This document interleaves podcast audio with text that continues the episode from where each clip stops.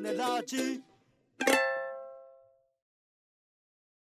一週間お疲れ様でした。オレンジです。皆さん、水飲んでますか？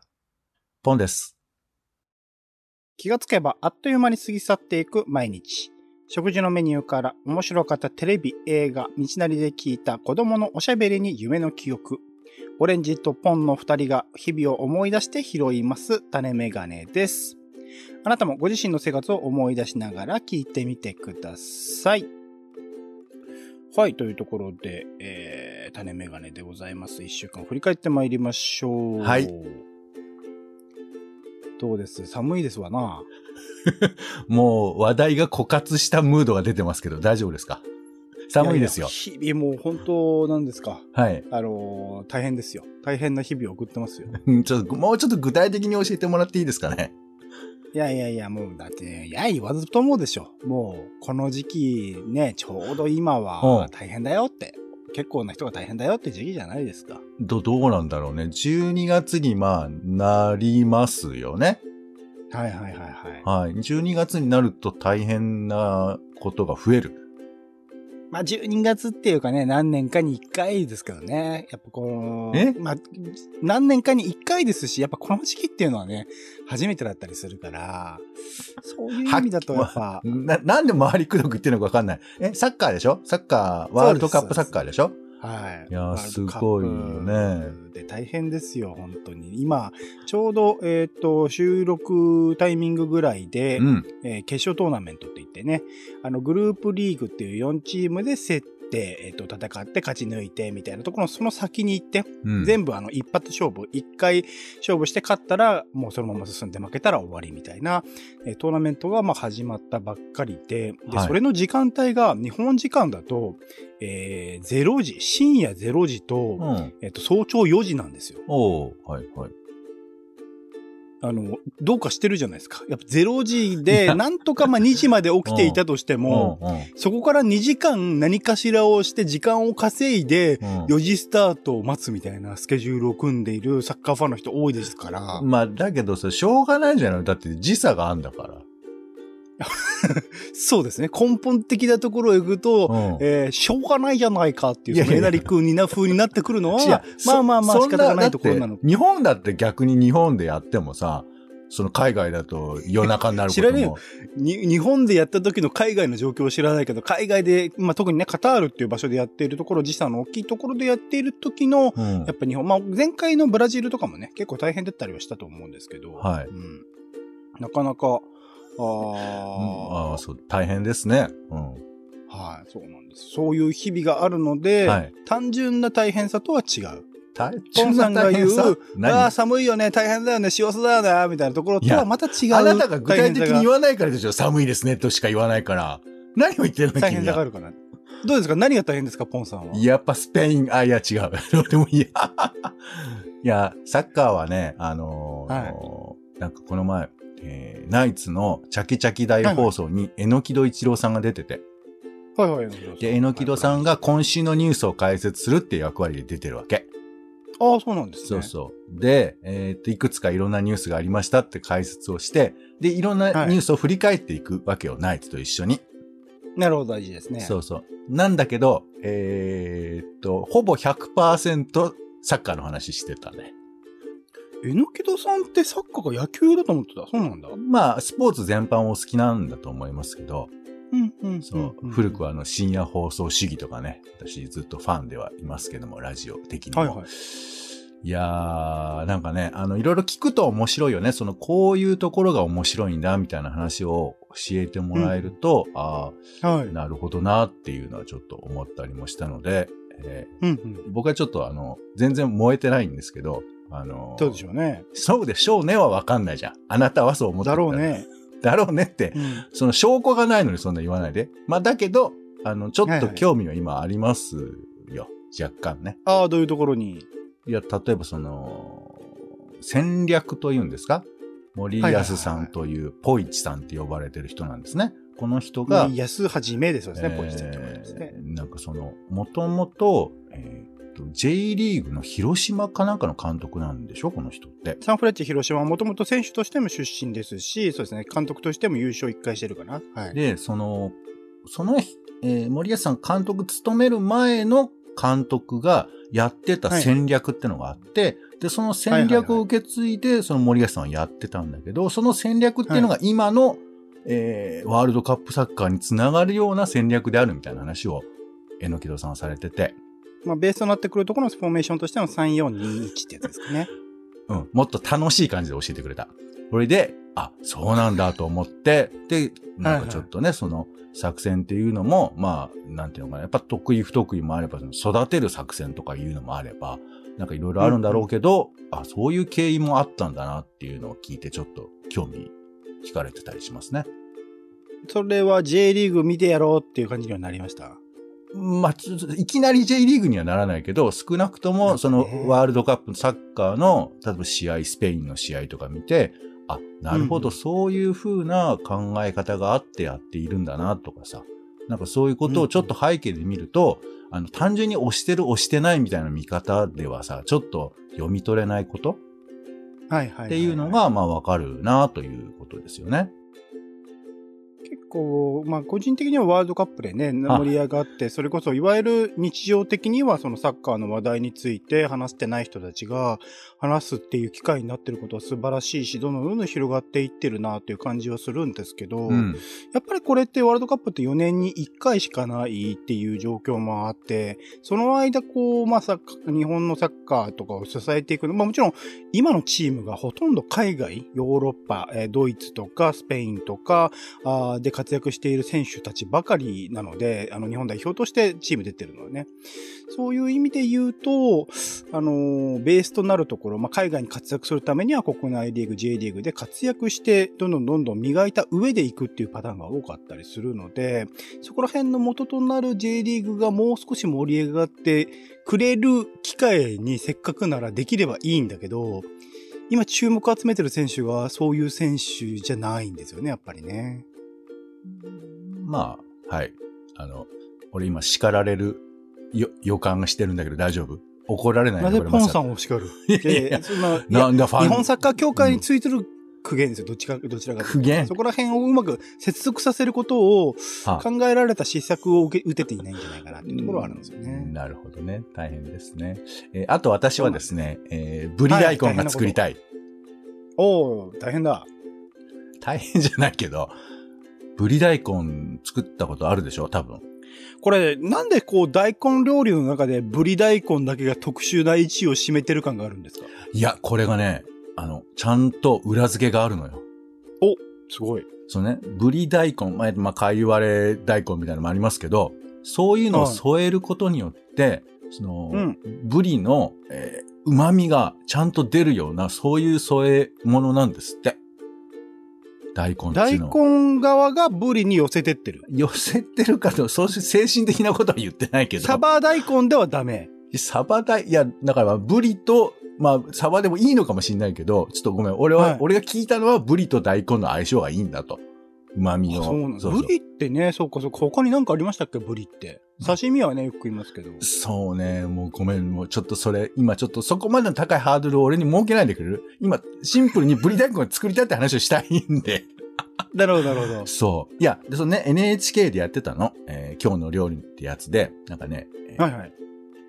新しいブリ大根の作り方、ネオブリ大根っていう、あの、枠組みで、今までさ、ブリ大根ブラウンみたいで、ですね。はいあの、なんかこう、鍋の中にブリ大根を、えーなんかまあ砂糖とか醤油とか入れて煮詰めるみたいな、そういう料理のイメージがあったと。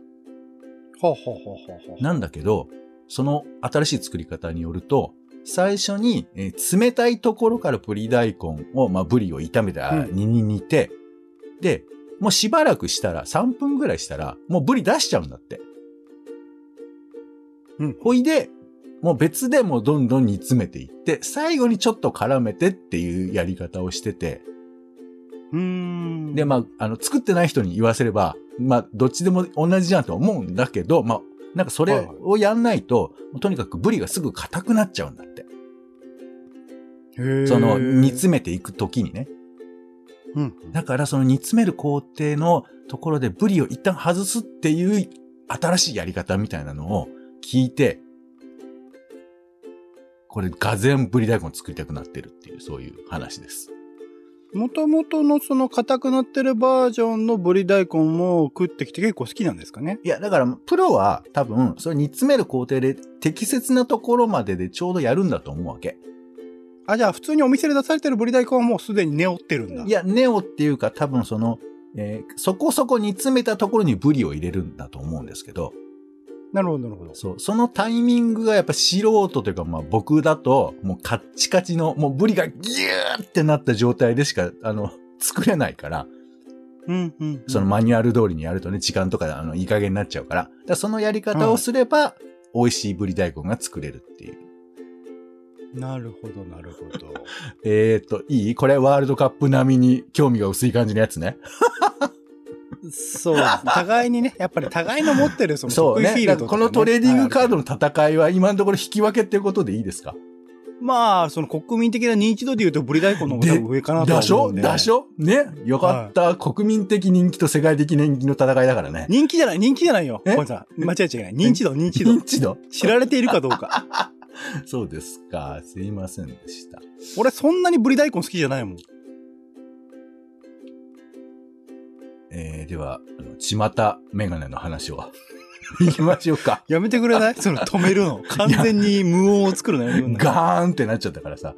ブリ大えー根ってそうなんですよ。だからやっぱ大根料理界において、なんだよ。僕はそんなに優先順位高くないんですよ。うん、そうですすか。まあまあまあまあね。うあの、優先順位は高くない。いや、俺だから、あの、食べる楽しみももちろんありますけど、作る楽しみとしての、こうやったら美味しくなるってのを聞いたら、あ、なんかそうなの、あの、もやし炒めもいい作り方をね、聞いたんで、おうおうそう、もやし炒めもとにかく水分量が重要なんだって。へえ。だから最初炒めるときに、あの、きっちり水分を取ってからまず炒め始めるんだけど、あのうん。もやしを動かしちゃダメなんだよ、最初。炒めるとき。へえ、なんで？炒め、あ、動かすと、あの、もやしの温度が下がっちゃうんだって。炒めると、え、火つけながらじゃあ、ですよね。炒めるときにその、もやしを動かす。だから、まあ、フライパンを動かすとってことですよ。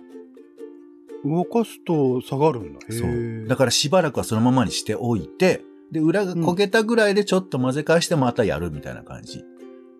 あと、もう一個ポイントなのは、あの、調味料を最初に入れないってことね。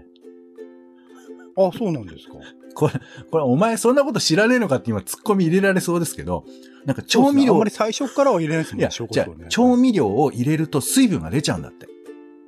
うん。だから火をね、火を。切った後に塩を、うあーまあ、そう、醤油みりんとかを入れるらしいんですけど、基本的にはそうですよね、調味料って最後ですよ。ほら出た。私知ってますね。私知ってますね。えーじゃあ行くよ。次基本、次行きます。的に？はい、もう本当にそういうさ、人がさ、あの、幸せな気持ちで喋ってるのにさ、あ、それ、そ、それです。当たりますね。あ、いやでも最初、最初のそのポンさんの、最初に炒めるけど動かさないでおいてっていうのは初めて聞いたので、はいい、いい、いいアドバイスいただきました？うん。うん、はい。そっち側の、土井先生、ありがとうございまます。す。あ、ええよ、まあ。そんなんね、美味しい、美味しい言うとりゃええんから。え、ちまたメガネのコーナーです。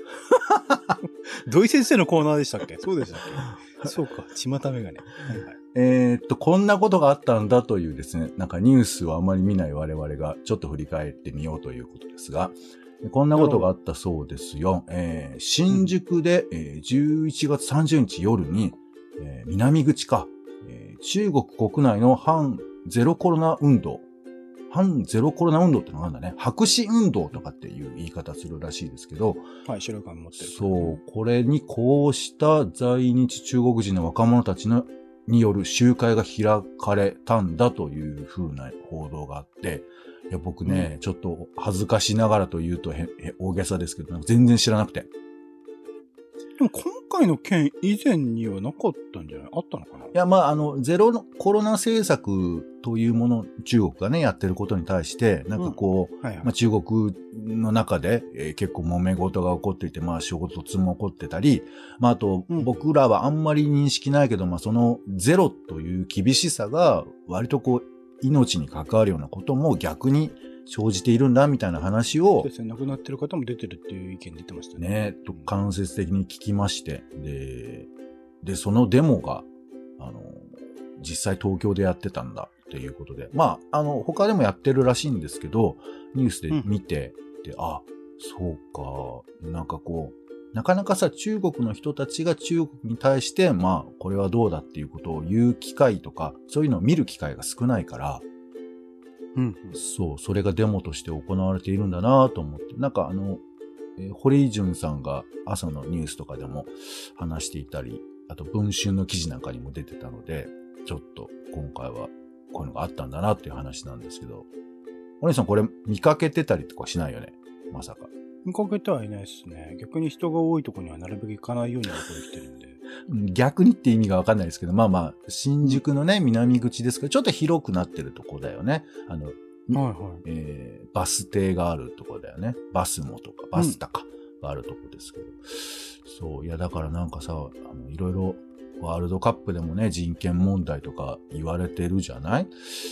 うんカタールについても割とね、指摘があったりもしていて、で、中国の件も、まあなかなかこれも難しい話なんだよね。なんか、あの、ゼロコロナという点では声が上がっているわけだけど、そもそもいろいろな面もあるよねとかって話もあるわけですけど、うーん、そう、なんかこういうのがあったんだなっていうね、ちょっと思ったという話ですよ。うんうんうんうん。はい。ということですが、なんかお姉さん気になったニュースとかある？気になったニュースはそうですね。何があったかな？まあ、宮台真司さんがね、その、切りつけられるっていう事件があったみたいなところで言うと、やっぱり、その、過去にもそういうね、えっと、まあ、まあ、その理由がね、今のところわからないので、なんとも言い難いところではあるが、そういうまあ言論空間で積極的に発言しているような人とか、ブログ書いているような人が被害に遭うよう遭うような、そのある種、まあテロではないですよね。なんていうんですかね。まあ暴力事件か。みたいなものっていうのは頻繁に起こることではあるので、これ、まあ難しいですよね。それがだから、いわゆる世の中的に起きるその傷害事件、殺人事件と同じようなものと考えると、なんか怨恨とか、まあそういういろんな複雑な理由があってそうなっているものだから、個別のその今回の事件だけみたいな取り上げて考えるっていうのもなかなかどうなのかなと思いつつ、やっぱり有名な方ですからね、宮台さんずっと有名な方がそういうことになるといろいろとまた考える機会になってしまうなっていう感じはありますね。なんか、うん、なんて言うんだろう、みみの、今回の件について言うと本当、なんかふ、防ぎようがないというか、どう、どうすればいいだろうみたいなことをちょっと、もやもや思っちゃいましたね。うん。なんかあの、神保哲夫さんがやってる YouTube の番組で、うん。あの、宮田さんのちょっと状況を説明してましたよ。うん、うん。うん。あのーまあ、結構大変な、うん傷の状況だったけど、なんとか、あの、取り留めたんだ、みたいな話で、直接は話してないけれども、まあ、やる気は今ある感じだよとか、なんかね、あの、近々にイベントを予定してたんですって。うん、うん、それがまあ、えーできなくなっちゃったというふうなことではあるんだけど、まあ一応延期で、えー来年やるみたいなことを言ってましたよね。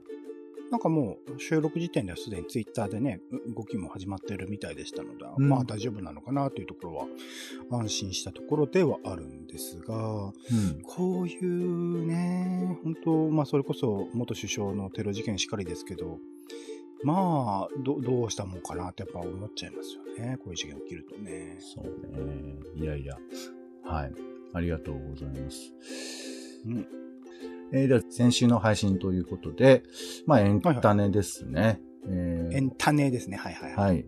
エンターテインメントシードということですが、えーまあそんなかっこいい名前は。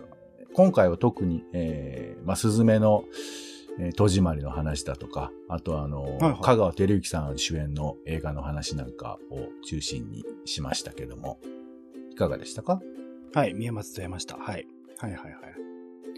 そうですね。やっぱ映画やたらと僕は引き続き見ているものではあるので、ほんと日々、なんか感想が更新され続けているけれども、まあ、これからアバターとかね、また注目作も出てくるっていうタイミング。あとは今、スラムダンクやってるのか。始まったみたいなところはあるので。映画版ですね。はいはいはい。そうです。ザ・ファースト・フラムダンクもうすでに、なんか、今回事前のね、その、あいわゆる、その、広告的なもの、まあ一応、あの、CM は流れてはいたけれども、なんか作品の内容も明かさず、本当一部分だけ見せるみたいな感じでずっと宣伝をやってきて当日なので、なんかこれがどどう出るのだろうなっていうのは、けあの映画のそのランキングとかをね、ずっと見ている人間としてはすごく楽しみではありますね。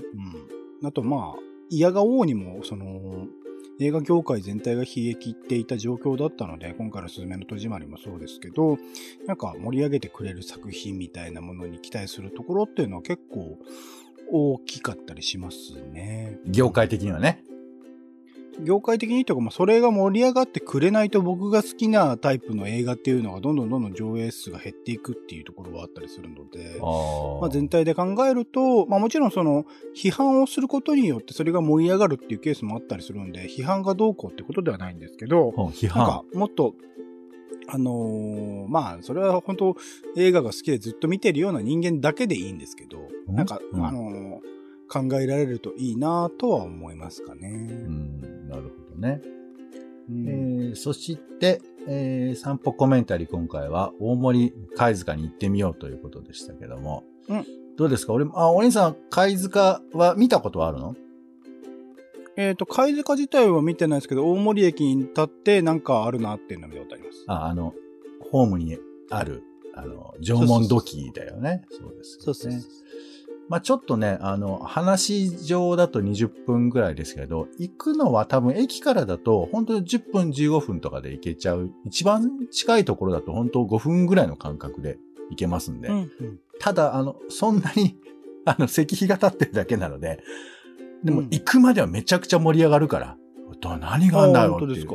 いやいや、そう。えーその、さっき、その、この回でもうオチが出てても盛り上がるんですけど、行くまでに。オチが出ててっていうか、その別にオチとかじゃないから、あの、一緒に聞いて散歩してくださいっていうことなので、はいはいはいちょっと謎は、謎解きはね、してはいますけどもね。はい。はいまあ、なので、えー聞きながらね、散歩いただければなと思いますけど、まあ、オレンジさんもできたら聞いて散歩してみてくださいよ。なるほどね。なんか、わかんないですけど、こう、コメンタリーって難しいっすね。なんか、なんて言うんだろう。何が？そのリ、リアルタイムにな、まあ、コメンタリーっていわゆるね、映画とかで言うと、映画を上映して流しながら、その裏で、えっと、作り手の方、監督とか俳優さんとかが、その内容についてわわわわ言ってる感じなんですけど、今回、その、なんか、い一連の流れみたいのないままにポンさん、こう、ずっとこ気づいてないと思うけど、ちゃんと駅から出るところから、ね、右曲がってとかちゃんとやってるから、あの、そういう、今喋ることっていうやつやめてもらっていいですか？振り返りだから振り返りだ。いや、だからちゃんとやってるから。やってるけど、まあもうちょっと本当その道なりの話したかったんですけど、なんかちょっといろいうんろ、あの、時間の都合もあってああなりましたけど、はい。なるほどね。なるほど、なるほど。わかりました。いやコ、コメンタリーっていうのは何だろうねっていうことは、また改めて考える余地はあるかなっていうね。はい。はい、という、コメンタリーって何だろうね。あなんだろう。えーもうオンラインじゃなくてぶん殴ってやるとこですけども、さあ、ということでオ、ンライン分なのに。はいはい。はい、種メガネは以上です。はい。トネラジは Spotify や Apple Podcast などで週に1、2回配信中です。お好きなサービスでの登録やフォローをお願いします。更新情報は Twitter でお知らせしています。また、番組の感想やあなたが気になっている種の話もお待ちしています。公式サイト種ラジ .com のお便りフォームからお送りください。Twitter でハッシュタグ種ラジ、ハッシュタグカタカナで種ラジで投稿いただくのも大歓迎です。それでは種ラジ今週の一曲、ポンさんお願いします。はい。えーっとですね、今、あの、東京 MX ではですね、あの、うんマジンガー Z 初期のやつとか、はえーそれからゲゲゲの鬼太郎とか、はい。えーっと、あとあの、タツノコプロの、えー初期作を振り返るみたいな企画だとか、もうね、うんとにかく古いアニメばっかりやってんの。ももうだから、、俺の中ではあの、夕方の再放送イメージってわからないかもしれないですけど、昔やってましたね。昔はその夕方とかと6時、6時半とかはもう再放送ばっかりやってたんだよね、子供向けのやつが。はい。はいはい。そう、なんかそれを彷彿とさせる感じですごく楽しい気持ちなんですけど、まあ、そんな中、まあちょっと日曜日なんですけど、確かね、えっ、とね、ベルサイユのバラっていうのが再放送されてるの、今。へーで、まあ、あの、ベルサイユのバラは今度また映画化なんかにもなるし、あ展覧会とかも今やってんだけど、まあ、ベルバラいろんな意味でまあ注目したい面白い作品なんですけど、まあ、この作品の、まあ、初期の、えー作品はなんかね、監督とかが、確かね、えー名前を忘れてしまいましたけども、すごく特徴的な演出をされる方で、うん。まあ有名な方なんです。で、まあだから、あの、都名とかがすごい有名なのよ。あの、あ、多分、あ明日のジョーとか撮った方じゃないかな。なんかその、うん。いわゆるその絵画みたいな絵がバーッと出てきて、で、それを下から上にパンするみたいな、そういう表現。だから動き、動いてないの、簡単に言えば。うん。簡単に言えば動いてないんだけど、その絵の迫力とか、透明の迫力みたいなものでグッと見せるみたいな。そういう、まあ、ベルバラの作品手法、その人の作品手法がそこには使われてたり。出崎さん。出崎さんかな最初が長浜さんで途中から出崎さんになったみたい。そうなんだね。はいはい。そう、まあそういうこともあったりするんですけど、まあそんな作品の、えー今回は、えーっとね、主題歌でいきましょうかね。はい。ベルサイユのバラの、えーバラは美しく散るっていう曲なんですけど、うん。いや、このね、あの、まあ、オープニング、映像とともに見ていただきたいんですけど、もうとにかくオープニングがどこで始まるか。だからあの、ちょっと古いアニメなんだけど、あの、アバンタイトルっていうの？だから冒頭ちょっとシーンが入るわけ。ほうほう。いきなり曲じゃなくて、ちょっと今回こんな感じの始まりがあるよっていうシーンがあって、で、ちょうどいいところで、デレデレデレデレデレってこう、オープニングが始まるんですよ。うんうん。だから古いアニメなんだけど、意外と劇的なスタートをする感じになってて。うん。で、その本当にバラのトゲに包まれたオスカルがふわーっと出てくるんですよ。うん。シルエットなんですけど。ここから始まっていって、どんな曲なんだろうと思ったら、ちょっと元気のない女性のボーカルの歌なんですけど。これね、実際聞いてもらえると よくわかるんですけど、なんかもうちょっと覇気欲しいなみたいな。でも、それがだんだんと聞けば聞くほど切ないものなんだっていうことに分かってくるっていう、そういう曲になってまして、まあこれちょっとあの、よかったら、あの、オープニングのその映像と共に楽しんでいただけるといいんじゃないかなということで、鈴木ひろ子さんという方が歌ってる曲ですね。はい。ちなみにエンディングの方、愛の光と影はですね、あの、22話までは、ちょっとセリフなんかも入ってたりして、そっちはそっちでいいんですけど、まあ今回はオープニング曲、えーバラは美しく散るをお聴きください。はい。ありがとうございます。ということで、お時間です。次回もよろしかったらお聞きください。お相手はカルチャー中毒者オレンジとお天気散歩人のポンでした。種ラジ。また。また。